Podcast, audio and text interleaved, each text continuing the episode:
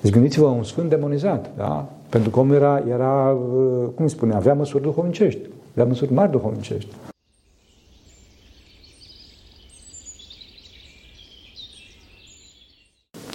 Slavă Tatălui și Fiului Sfântului Duh și acum și purea și în vecii vecii. Amin. Pentru că cine Sfinților Părinților noștri, Doamne, Să Hristos, Fiul Dumnezeu, miluiește pe noi. Amin. O să vorbim puțin despre Duminica Tomii astăzi și uh, ceea ce este foarte important la Duminica Tomii este faptul că este o sărbătoare foarte mare. Foarte mare. De ce? Pentru că în Duminica Tomii se, se vede cum uh, omul se sfințește, care este drumul sfințirii. Este puțin surprinzător treaba asta, nu e așa? Da, trebuie explicat, dar pentru asta hai să începem, să începem încet încet să vorbim despre ce s-a întâmplat la Duminica tocmai pe baza Scripturii. Pentru că textul este foarte scurt, o să vorbesc puțin liber, deci nu o să citez exact din Scriptură, după cum îmi place de obicei. Ce s-a întâmplat? Prima Dumnezeu a făcut ca să nu fie Toma de față atunci când Mântuitorul înviat s-a, s-a întâlnit prima dată cu apostolii, de ce? Pentru ca Toma să experieze pe Dumnezeu pentru noi toți, adică că Toma să pună degetul în semnul cuielor în coasta sa. Înțelegeți? Asta este foarte important. Noi credem în Dumnezeu, dar trebuia cineva să experieze în mod practic. Apostolii, desigur că l-au văzut pe Mântuitorul, dar Toma, până excelență, a experiat, a pus mâna.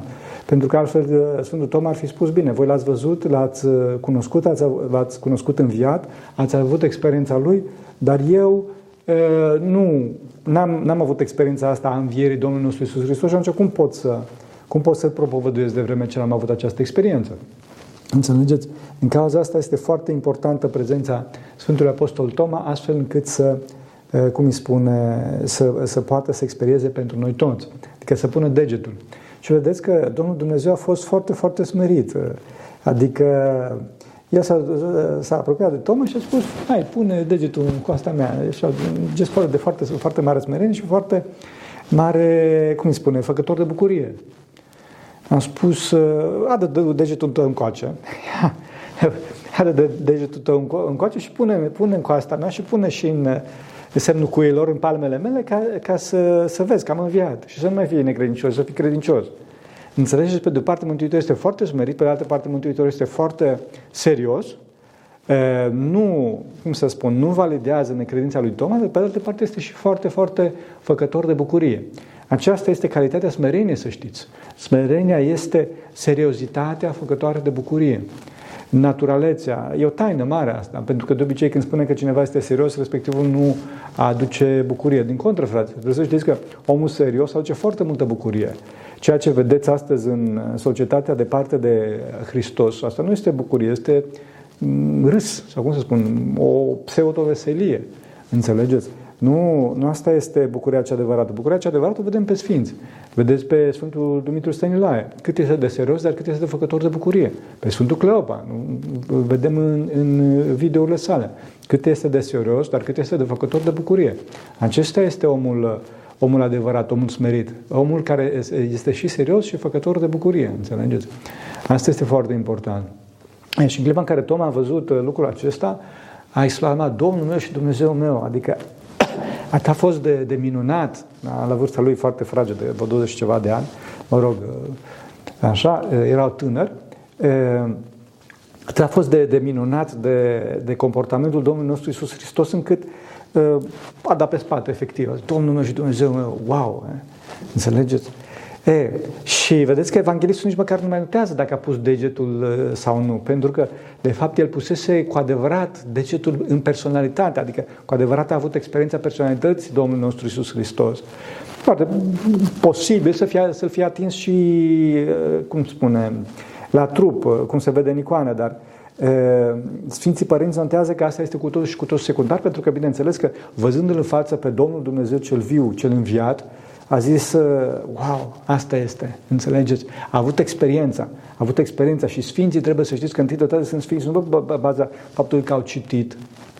Sfinții sunt sfinți pe baza faptului că au avut experiența, au pus degetul, cum spuneam, ăsta este Sfântul. Sfântul este cel care are experiență, nu cel care citește. Acum, cine este Sfântul? E, trebuie să știți că sunt trei sta, stadii, trei faze în viața omului. Starea, starea împotriva firii, în care omul își lucrează patimile, și în această stare se chinuie și dacă moare, această stare îl duce în iad, după, după care avem starea după fire, în care omul lucrează virtuțile, adică omul este natural, da? și atunci omul se mântuie și aici deja începe încet, încet să apară această bucurie de care vorbeam, această seriozitate. Haideți, frate, să fim puțin serioși. Și avem starea mai presus de fire. Avem starea mai presus de fire, adică uh, harismele.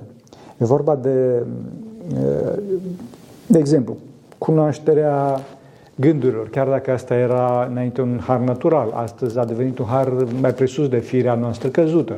Uh, vindecarea celorlalți, facerea de minuni și mai departe. Aceste, sunt, aceste lucruri sunt efecte secundare ale stării mai presus de fire. Bineînțeles că aici avem și ca și harisme celelalte, dragostea, bucuria, pacea, îndelungă răbdarea, înțelegeți? E, toate aceste lucruri e, duc la sfințenie.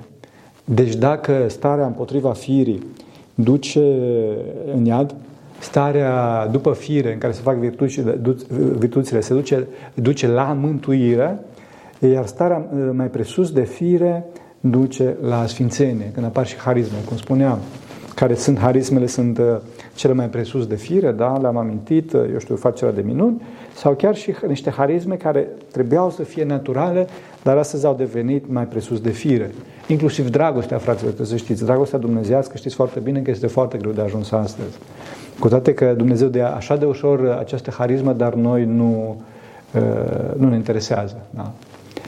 Eh, condiția necesară și suficientă, deci ca cineva să fie sfânt, este ca omul să ajungă la starea mai presus de fire. Bun, dar asta este un lucru interior al Sfântului. De unde știm noi astăzi? De unde știm noi asta?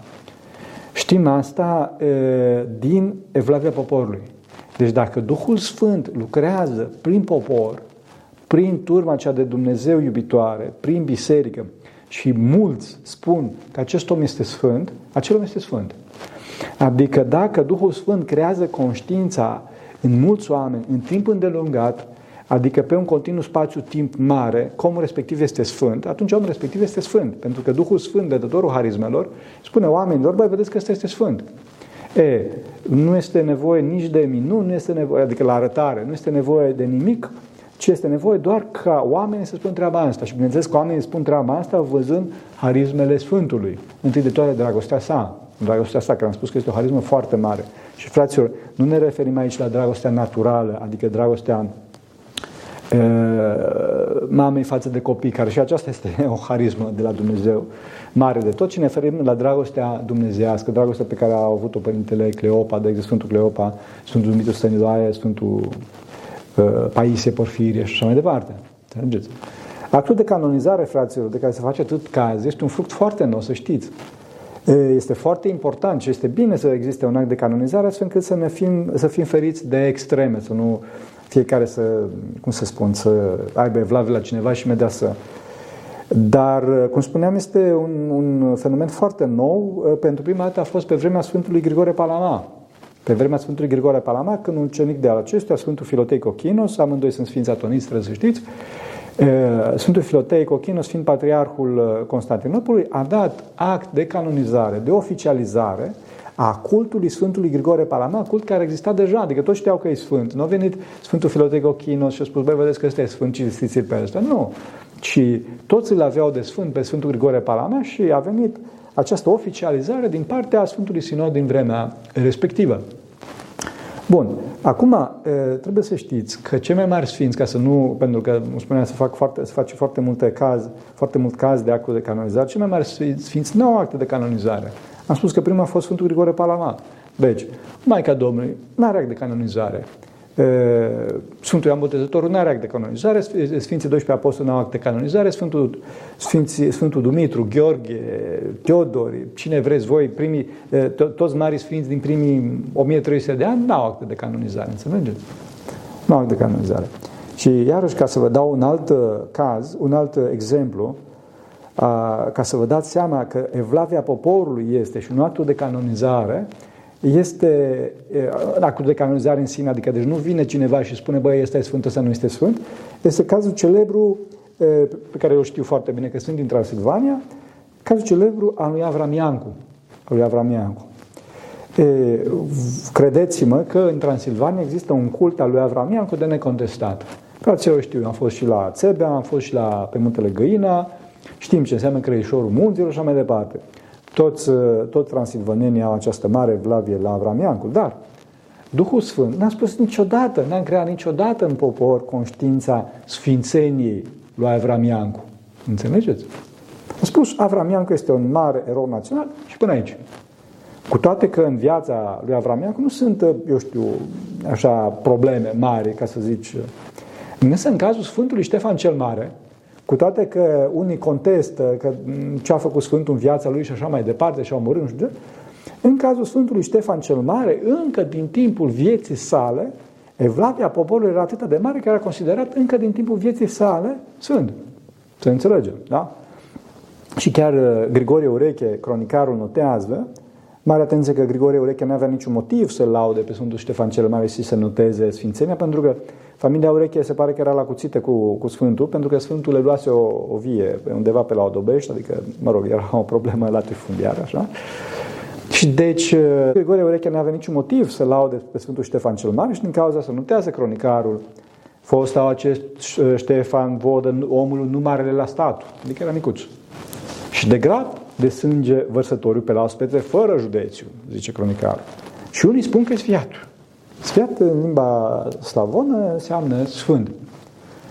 Și de acolo încolo cronicarul notează o mulțime de dovezi asupra faptului uh, uh sfințenii Sfântului Ștefan cel Mare. Înțelegeți? Deci, uh, evlavia poporului atât de puternică încât nici, uh, să nu zic reaua intenția cronicarului, dar hai să spun nici măcar poziționarea oarecum neutră a cronicarului nu reușește să înnece această sfințenie a Sfântului care trebuie să fie recunoscută și de cronicarul de atunci și până astăzi în popor și foarte bine a făcut Sfântul Sinod că i-a, i-a validat sfințenia pentru un act de canonizare a Sfântului Ștefan cel Mare. Înțelegeți? Nu este bine să, să, cum îi spune, să discutăm și să ne îndoim de astfel de uh, păreri, de astfel de hotărâri ale Sfântului Sinod, că nu este părere. Foarte bine că am spus părere. Trebuie să știți că nu este părere, ci este o confirmare a unei poziții de neam. Asta este, asta este actul de canonizare, nu este părerea Sfântului Sinod, înțelegeți? În astfel, încă o dată, cum spuneam, salutăm foarte și ne plecăm în fața Sfântului, Sfântului Sinod și a Bisericii Ortodoxe Române că au oficializat acest cult. Acum, că tot veni vorba de sfinți și de canonizări, trebuie să știți că de curând a fost, nu știu dacă știți, a fost canonizat cu Viosul Evmenie Saridakis, un sfânt din Grecia, Părintele Evmenie, da? care era un părinte care emana foarte multă bucurie, foarte multă bucurie, înțelegeți? Era, un, era, este, era, este, mă rog, cum doriți să-i spuneți, pentru că omul, adică Sfântul încă trăiește în cer, da? Spunem de obicei era pentru că a plecat din această lume, era un preot care emana foarte, foarte, foarte multă bucurie. Cum era de atât, atât de bucuros? Păi cum? Să ne amintim de Sfântul Apostol Toma, nu? Sfântul Apostol Toma a fost atât de bucuros că s-a întâlnit cu Hristos. La fel și Părintele Evmenie era atât de bucuros că s-a întâlnit cu Hristos. S-a întâlnit cu Hristos. Ei, dar Sfântul Apostol Toma, întâi de toate, a avut experiența lui Hristos ce răstignit. La fel și Părintele Evmenia a avut experiența lui Hristos ce răstignit. E exact același drum, e drumul Sfințeniei, cum spuneam. Bineînțeles că Părintele Evmenia n-a avut experiența lui Hristos uh, în trup, cum a avut Toma, adică l-a văzut pe Mântuitor în fața lui, sau experiența lui Hristos că a văzut răstignirea Domnului după cum a văzut-o Sfântul Apostol Toma, ci e, practic în viața sa.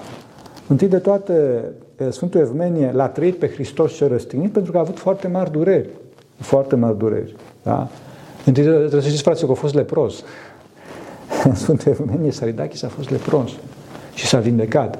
A fost uh, o, o perioadă cumplită pentru el. Deci nu a fost durerile astea că spune mie fratele meu că eu știu, ești un ticălos, ești un, știu ce, ești un porc și eu, a, cum să spune, sfârșitul lumii pentru mine că fratele meu uh, a vorbit puțin cam dur cu mine. Nu, frate, omul a fost lepros ani de, lepros ani de zile.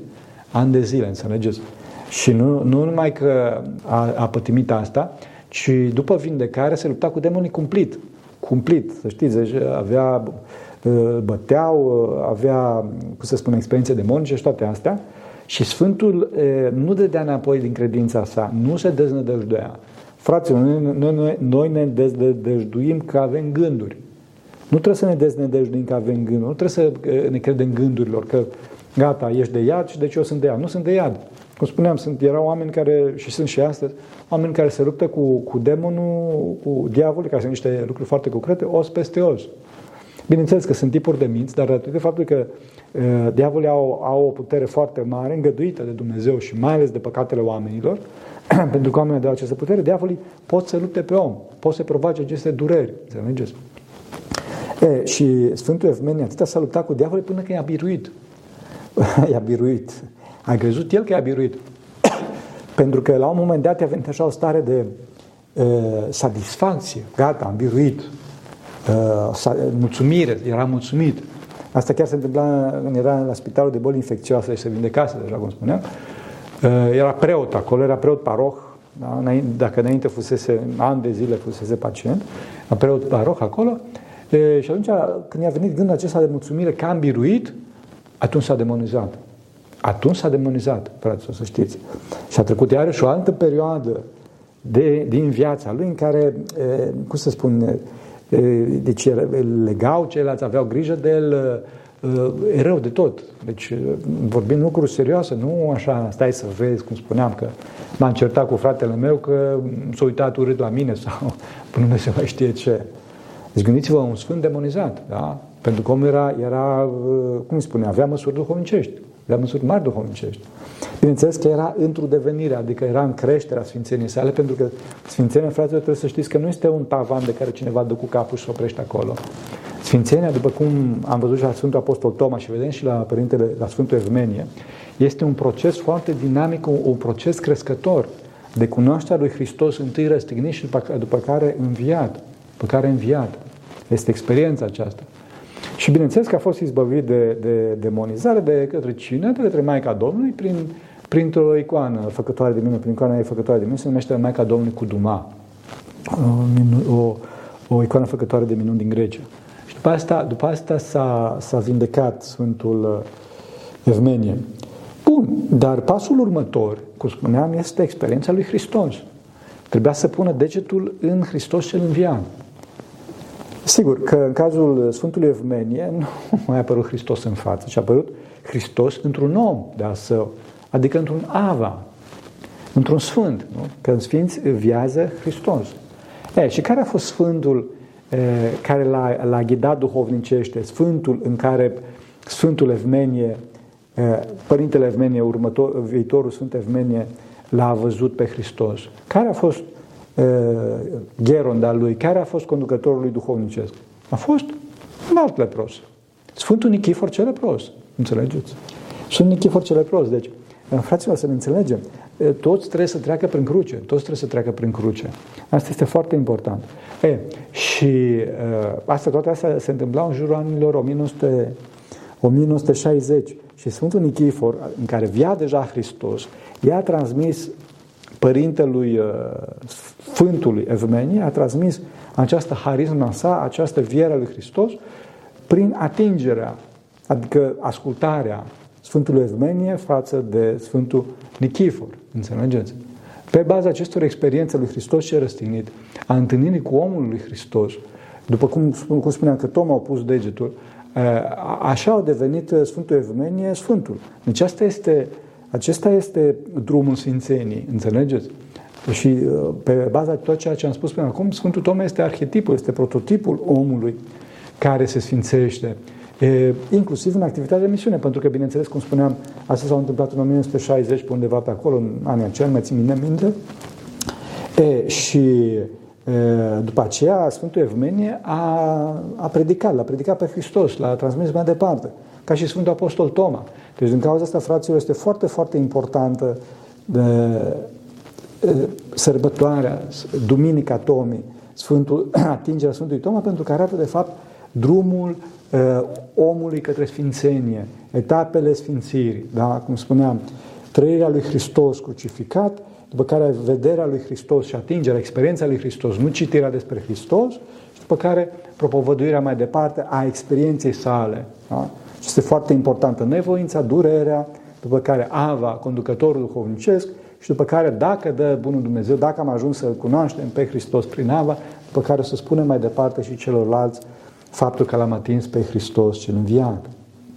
Da? Hristos cel înviat. Hristos a înviat. Să ne ajute pe Dumnezeu. Pentru că cine Sfință Părinții noștri, Doamne, Sfântul Hristos, Fiul lui Dumnezeu, minește pe noi. Amin.